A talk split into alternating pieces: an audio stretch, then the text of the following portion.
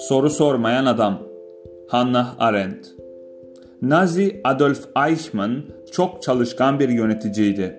1942 yılından itibaren Avrupa Yahudilerinin Auschwitz dahil Polonya'daki toplama kamplarının nakledilmesinden sorumluydu. Bu Adolf Hitler'in nihai çözümünün Alman kuvvetleri tarafından işgal edilen ülkelerdeki tüm Yahudileri öldürme planının bir parçasıydı. Eichmann sistematik bir şekilde işleyen katliam politikasından sorumlu değildi. Fikir ondan çıkmamıştı. Fakat bu katliamı mümkün kılan demir yolu sisteminin geliştirilmesinde büyük katkısı oldu.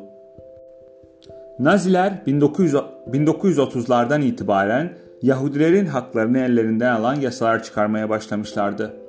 Hitler Almanya'da ters giden her şey için Yahudileri suçluyordu ve onlardan intikam almak için çılgınca bir arzu besliyordu. Bu yasalar Yahudilerin devlet okullarına gitmesine engel oluyor, onları paralarını ve mülklerini devretmeye, sarı bir yıldız takmaya zorluyordu. Yahudiler bir araya toplanmış ve gettolarda onlar için hapishane haline gelen şehirlerin aşırı kalabalık mahalleleri yaşamaya zorlanmıştı. Yiyecek sınırlı, yaşam zorluydu. Nihai çözüm kötülüğün yeni bir düzeyini gösterdi. Hitler'in ırkları yüzünden milyonlar, milyonlarca insanı katletme kararı, Nazilerin Yahudileri toplu olarak öldürebilecekleri şehir dışındaki yerlere götürmek için bir yol bulması gerektiği anlamına geliyordu. Mevcut toplama kampları her gün yüzlerce insanın gaz odalarında öldürülüp yakıldığı fabrikalara dönüştürüldü. Bu kampların çoğu Polonya'da bulundan, bulunduğundan dolayı Yahudileri ölümlerine taşıyan trenleri birilerinin organize etmesi gerekiyordu. Eichmann bir büroda oturup önündeki sayfaları karıştırırken ve önemli telefon görüşmeleri yaparken onun yaptıkları yüzünden milyonlarca insan öldü. Kimi tifo ya da açlıktan yaşamını yitirirken bazıları ölene kadar çalıştırıldı. Ancak büyük çoğunluğu gaz odalarında öldürüldü. Nazi Almanyası'nda trenler her zaman saatinde çalışırdı. Eichmann ve onun gibileri bundan emin olurdu. Onların verimli çalışmaları sığır taşıma vagonlarını ağzına kadar dolu tuttu. İçindeki erkekler, kadınlar ve çocuklar bazen aşırı sıcak ya da soğukta genellikle de aç ve susuz bir halde ölümlerine doğru uzun ve acılı bir yolculuk yaparlardı. Pek çoğu özellikle de yaşlılar ve hastalar yolculuk sırasında ölürdü. Hayatta kalanlar zayıf düşmüş ve korkmuş bir halde kamplara vardığında çırılçıplak soyulup duş odaları süsü verilmiş odalar sokulurdu. Kapılar arkalarından kilitlendikten sonra Naziler tarafından ziklon gazıyla öldürürlerdi, öldürülürlerdi. Cesetleri yakılır ve sahip oldukları şeyler talan edilirdi. Eğer bu şekilde hızlı bir ölüm seçilmediler, seçilmedilerse, ölüm için seçilmedilerse aralarında daha güçlü olanlar çok az yiyecekle acımasız koşullarda çalışmaya zorlanırdı. Nazi muhafızları sırf eğlence olsun diye onları döver, hatta onları ateş, ateş ederdi. Eichmann bu suçların işlenmesinde önemli rol oynamıştı. Buna rağmen 2. Dünya Savaşı sona erdikten sonra müttefiklerin elinden kaçmayı başarmış, nihayetinde Arjantin'e gelerek birkaç yıl burada gizlenerek yaşamıştı. Ancak 1960 yılında izini süren İsrail gizli servisi Mossad'ın ajanları onu Buenos Aires'te yakaladı. Eichmann'ı uyuşturduktan sonra yargı önüne çıkarılması için uçakla İsrail'e götürdüler. Eichmann diğer insanların çektiği acıdan zevk alan bir sadist ya da korkunç bir canavar mıydı? Dava başlamadan önce birçok insanın inandığı şey buydu. İnsan başka türlü nasıl soykırımın bir parçası haline gelebilirdi ki? Eichmann'ın yıllarca yaptığı insanları ölümlerine göndermenin etkili yollarını bulmak olmuştu. Şüphesiz ki sadece bir canavar bu tarz bir işi yaptıktan sonra yatağında rahatça uyuyabilirdi. Amerika Birleşik Devletleri'ne göç etmiş bir Alman Yahudisi olan filozof Hannah Arendt 1906-1975 New Yorker dergisi için Eichmann'ın davasının raporunu tutuyordu. Kendiniz adına düşünmeye kendiniz adına düşünmeye çok küçük bir alanın ayrıldığı bir toplum olan Nazi totaliter devletinin bir ürünüyle göz göze gelmek Arendt'in ilgisini çekiyordu. Bu adamı anlamak, nasıl biri olduğu hakkında bir fikir edinmek, bu korkunç şeyleri nasıl yapabildiğini görmek istiyordu. Eichmann, Arendt'in tanıdığı ilk Nazi değildi. Arendt de Nazilerden kaçmış, Almanya'yı terk ederek Fransa'ya geçmiş, daha sonra ise Amerika Birleşik Devletleri yurttaşı olmuştu. Marburg Üniversitesi'nde okuyan genç bir kadınken hocası filozof Martin Heidegger'dı. Heidegger. Bir dakika. Heidegger. Martin Heidegger'di. Heidegger evli, Arendt ise yalnızca 18 yaşında olmasına rağmen kısa süre bir aşk yaşamışlardı. O sıralarda Heidegger bazılarının felsefeye büyük bir katkısı olduğunu, bazılarının ise kasıtlı olarak anlaşılmaz bir dil kullandığını düşündüğünü, inanılmaz derecede zor bir kitap olan Varlık ve Zamanı yazmakla meşguldü. 1962 Heidegger'den sonra Nazi Partisi'nin sadık bir üyesi ve Yahudi düşmanı politikaları destekleyen biri olacaktı. Hatta eski dostu filozof Edmund Husserl'ın adını Varlık ve Zamandaki İthaf sayfasından Yahudi olduğu için çıkaracaktı. Ancak Kudüs'te Arendt çok farklı bir Nazi ile tanışıyordu. Karşısında yaptığı şeyi çok derinlemesine düşünmemeyi seçmiş oldukça sıradan bir adam vardı. Düşünmeyi başaramamasının feci sonuçları olmuştu. Ne var ki Arendt'in beklediği türde şeytani bir sadist değildi.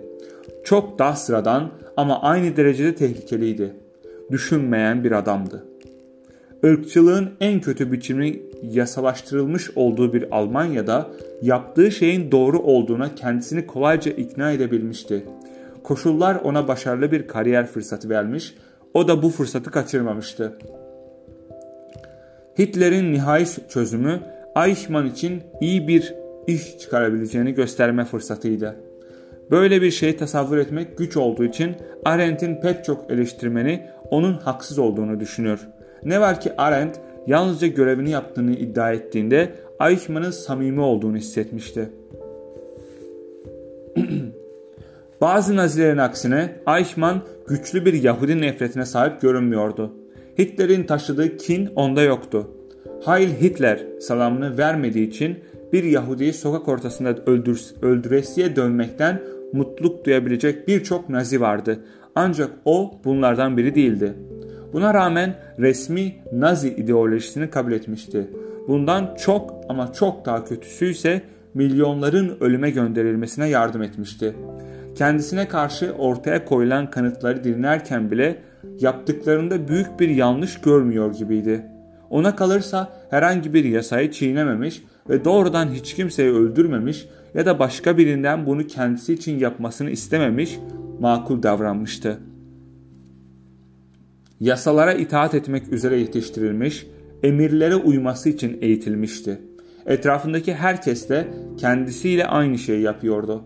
Başkalarından emir alarak gündelik işinin sonuçlarını üstlenmekten kaçınmıştı.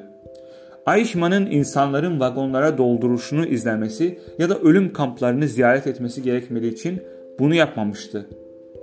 Mahkemeye kan görmekten korktuğu için doktor olamadığını söyleyen bir adam vardı mahkemede mahkemeye kan görmekten korktuğu için doktor olmadığını söyleyen bir adam vardı. O ise kan çoktan eline bulaşmıştı. Kendi eylemlerini ve bu eylemlerin gerçek insanlar üzerindeki sonuçlarını eleştirel bir düş şekilde düşünmesini öyle ya da böyle engellemiş bir sistemin ürünüydü. Diğer insanların hislerini hayal edemiyor gibiydi. Tüm dava boyunca masum olduğuna dair hayali bir inanç besledi. Ya böyleydi ya da en iyi savunma stratejisinin yalnızca yasalara itaat ettiğini söylemek olduğuna karar vermişti.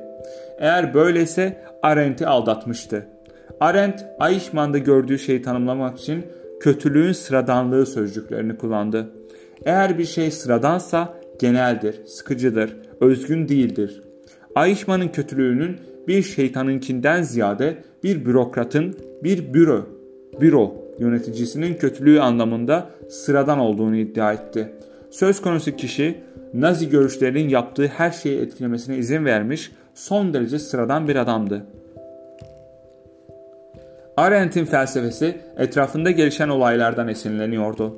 Tüm hayatını bir koltukta oturup saf soyut fikirleri irdelemekle ya da bir sözcüğün kesin anlamını durmaksızın tartışmakla harcayan türde bir filozof değildi. Onun felsefesi yakın tarih ve yaşanmış, dene yaşanmış deneyimlerle ilişkiliydi.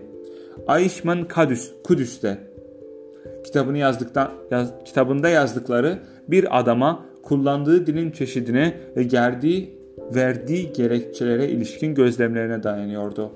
Gördüğü şeylerden totaliter devletteki kötülük ve onun düşünce kalıplarına direnmeyen insanlar üzerindeki etkisine dair daha genel açıklamalar geliştirdi. Eichmann o dönemdeki pek çok nazi gibi olayları başkasının bakış açısından görmeyi başaramamıştı. Kendisine verilen kuralları sorgulayacak cesareti yoktu. Sadece onları uygulamanın en iyi yolunu aramıştı. Hayal gücünden yoksundu. Arendt onu sığ ve beyinsiz olarak tarif eder. Gerçi bu da bir oyun olabilirdi. Bir canavar olsaydı korkunç olurdu. Ancak en azından canavarlar nadirdir ve fark edilmeleri oldukça kolaydır. Belki de en korkuncu Eichmann'ın çok normal görünmesiydi. Yapmış olduğu şeyi sorgulamadığı için insanlık tarihindeki en kötü eylemlerden birinin bir parçası olmuş sıradan bir adamdı. Nazi Almanyası'nda yaşamamış olsaydı muhtemelen kötü bir adam olmayacaktı. Koşullar onun aleyhineydi. Fakat bu onun suçluluğunu ortadan kaldırmıyordu. Ahlak dışı emirlere itaat etmişti. Nazi emirlerine itaat etmek Arendt açısından nihai çözümü desteklemekle aynı şeydi. Eichmann kendi bakış açısından sadece tren saatlerini ayarlıyor olsa da ona yap denilen şeyi sorgulamadığı ve emirleri yerine getirdiği için kitlesel katliamın bir parçası olmuştu. Davası sırasında bir ara emirleri izleyerek doğru şey yapmışçasına Immanuel Kant'ın ödev ahlakı teorisine göre hareket ettiğini bile iddia etmiştir. Eichmann, Kant'ın insanlara saygılı ve onurlu davranmanın ahlakın temel olduğu inancını anlamakta tamamen başarısız olmuştur.